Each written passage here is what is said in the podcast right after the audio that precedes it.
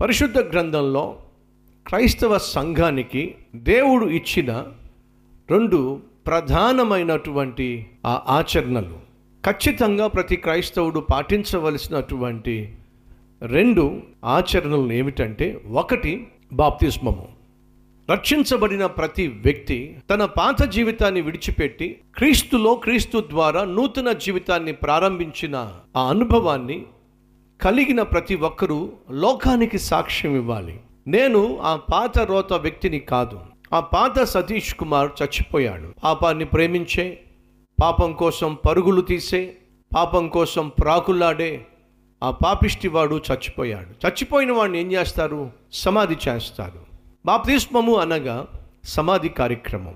పాపం విషయంలో చనిపోయిన వ్యక్తిని నీళ్ళల్లో సమాధి చేస్తున్నారు. నూతన జీవాన్ని పొందుకొని దేవుని సాక్షిగా జీవించటానికి అతడు తిరిగి లేస్తున్నాడు. బాప్తిస్మము అనగా మరణము భూస్థాపన పునరుద్ధానము అని బైబిల్ సెలవిస్తుంది. అంతేకాకుండా బాప్తిస్మము అనగా లోకానికి నువ్వు సాక్ష్యం ఇస్తున్నావు ఒకప్పుడు సైతాను సంబంధిని వాడి చేతిలో చేయి వేసి వాడు చెప్పినట్టుగా నేను జీవించాను కానీ ఇక మీదట నేను సైతాను సంబంధిని కాదు. ఇక మీదట నేను క్రీస్తు సంబంధిని. వివాహం అవుతున్నప్పుడు ఏం చేస్తారు? వెడ్డింగ్ రింగ్ పెడతారు. అంటే అర్థం ఏమిటి? ఆ వెడ్డింగ్ రింగ్ లోకానికి ఒక సాక్ష్యం ఇస్తుంది. ఏమిటి? నేను వివాహం చేసుకున్నాను. నేను ఒక వ్యక్తికి సంబంధించిన దానిని ఒక వ్యక్తికి నా జీవితాన్ని అప్పగించాను.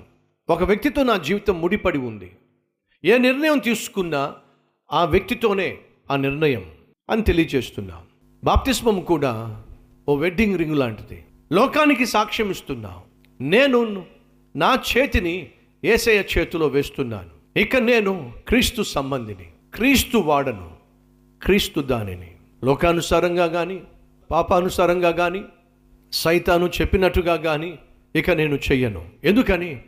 నేను క్రీస్తుతో ఒక వడంబడిక చేసుకున్నాను. ఏమిటది? నిన్నే వెంబడిస్తాను అని. నీ కొరకే జీవిస్తాను అని నీ వలే బ్రతుకుతాను అని నేను వడంబడిక చేశాను. ఆయనకు నా జీవితాన్ని అంకితం చేశాను. లోకానికి సాక్ష్యం ఇస్తున్నావు. బాప్తిజం ఏ ఒక్కరిని పరలోకానికి తీసుకెళ్ళదు. క్రీస్తును సొంత రక్షకునిగా అంగీకరించిన వ్యక్తి పరలోకానికి వెళ్తాడు. కానీ ఈ భూమి మీద దేవుని బిడ్డగా జీవిస్తున్న నువ్వు లోకానికి సాక్ష్యం ఇవ్వాలి. నేను క్రీస్తు సంబంధిని క్రీస్తు వాడను. ఆ లోకానికి సాక్ష్యం ఇచ్చే అద్భుతమైన సాదృశ్యమే బాప్తిస్మము. కాబట్టి రక్షించిన రక్షించబడిన ప్రతి వ్యక్తి బాప్తిస్మం తీసుకోవాలి. అంతేకాకుండా రక్షించబడిన ప్రతి వ్యక్తి ఒక సంఘానికి కట్టుబడి ఉండాలి. ఒక సంఘానికి సభ్యుడై ఉండాలి. అలా సంఘానికి సభ్యుడైనటువంటి వ్యక్తి ఖచ్చితంగా ఆ సంఘంలో మరొక నిబంధన నూతన నిబంధన ఎవడో తెలుసా? యేసుక్రీస్తు యొక్క రక్తమునకు సాదృశ్యమైన ద్రాక్షరసమును యేసుక్రీస్తు యొక్క శరీరమునకు సాదృశ్యమైన రొట్టెను అనగా ప్రభురాత్రి భోజనములో పాలు పంచుకొనుట అనేది దేవుడు మనకు అనుగ్రహించిన ఓ నిబంధన. ఖచ్చితంగా మనం పాటించవలసినటువంటి ఓ క్రమము. బాప్తిస్మము అలాగే ప్రభురాత్రి భోజనము ఈ రెండు కూడా ఖచ్చితంగా ప్రతి క్రైస్తవుడు ఆచరించవలసిన దేవుడిచ్చినటువంటి ఆచరణలు.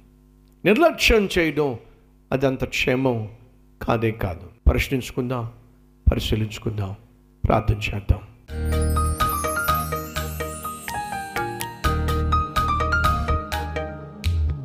మహాపరిశుద్ధుడు అయిన మా ప్రియ పరలోకపు తండ్రి మా చుట్టూ చూసినప్పుడు మాలో ఏ ఒక్కరి పట్లైనా ద్వేషము కానీ దూషించే తత్వం కానీ అశాంతి అసమాధానం కానీ లేకుండా జీవించే జీవితం నువ్వు కోరుతున్నావు. ఆయన అట్టి జీవితం మాకు దయచేయండి. సమాధానాన్ని చెరిపివేసుకొని సఖ్యతను సమాధి చేసుకొని సజీవముగా క్రైస్తవుడిగా జీవించడం సాధ్యము కాదు.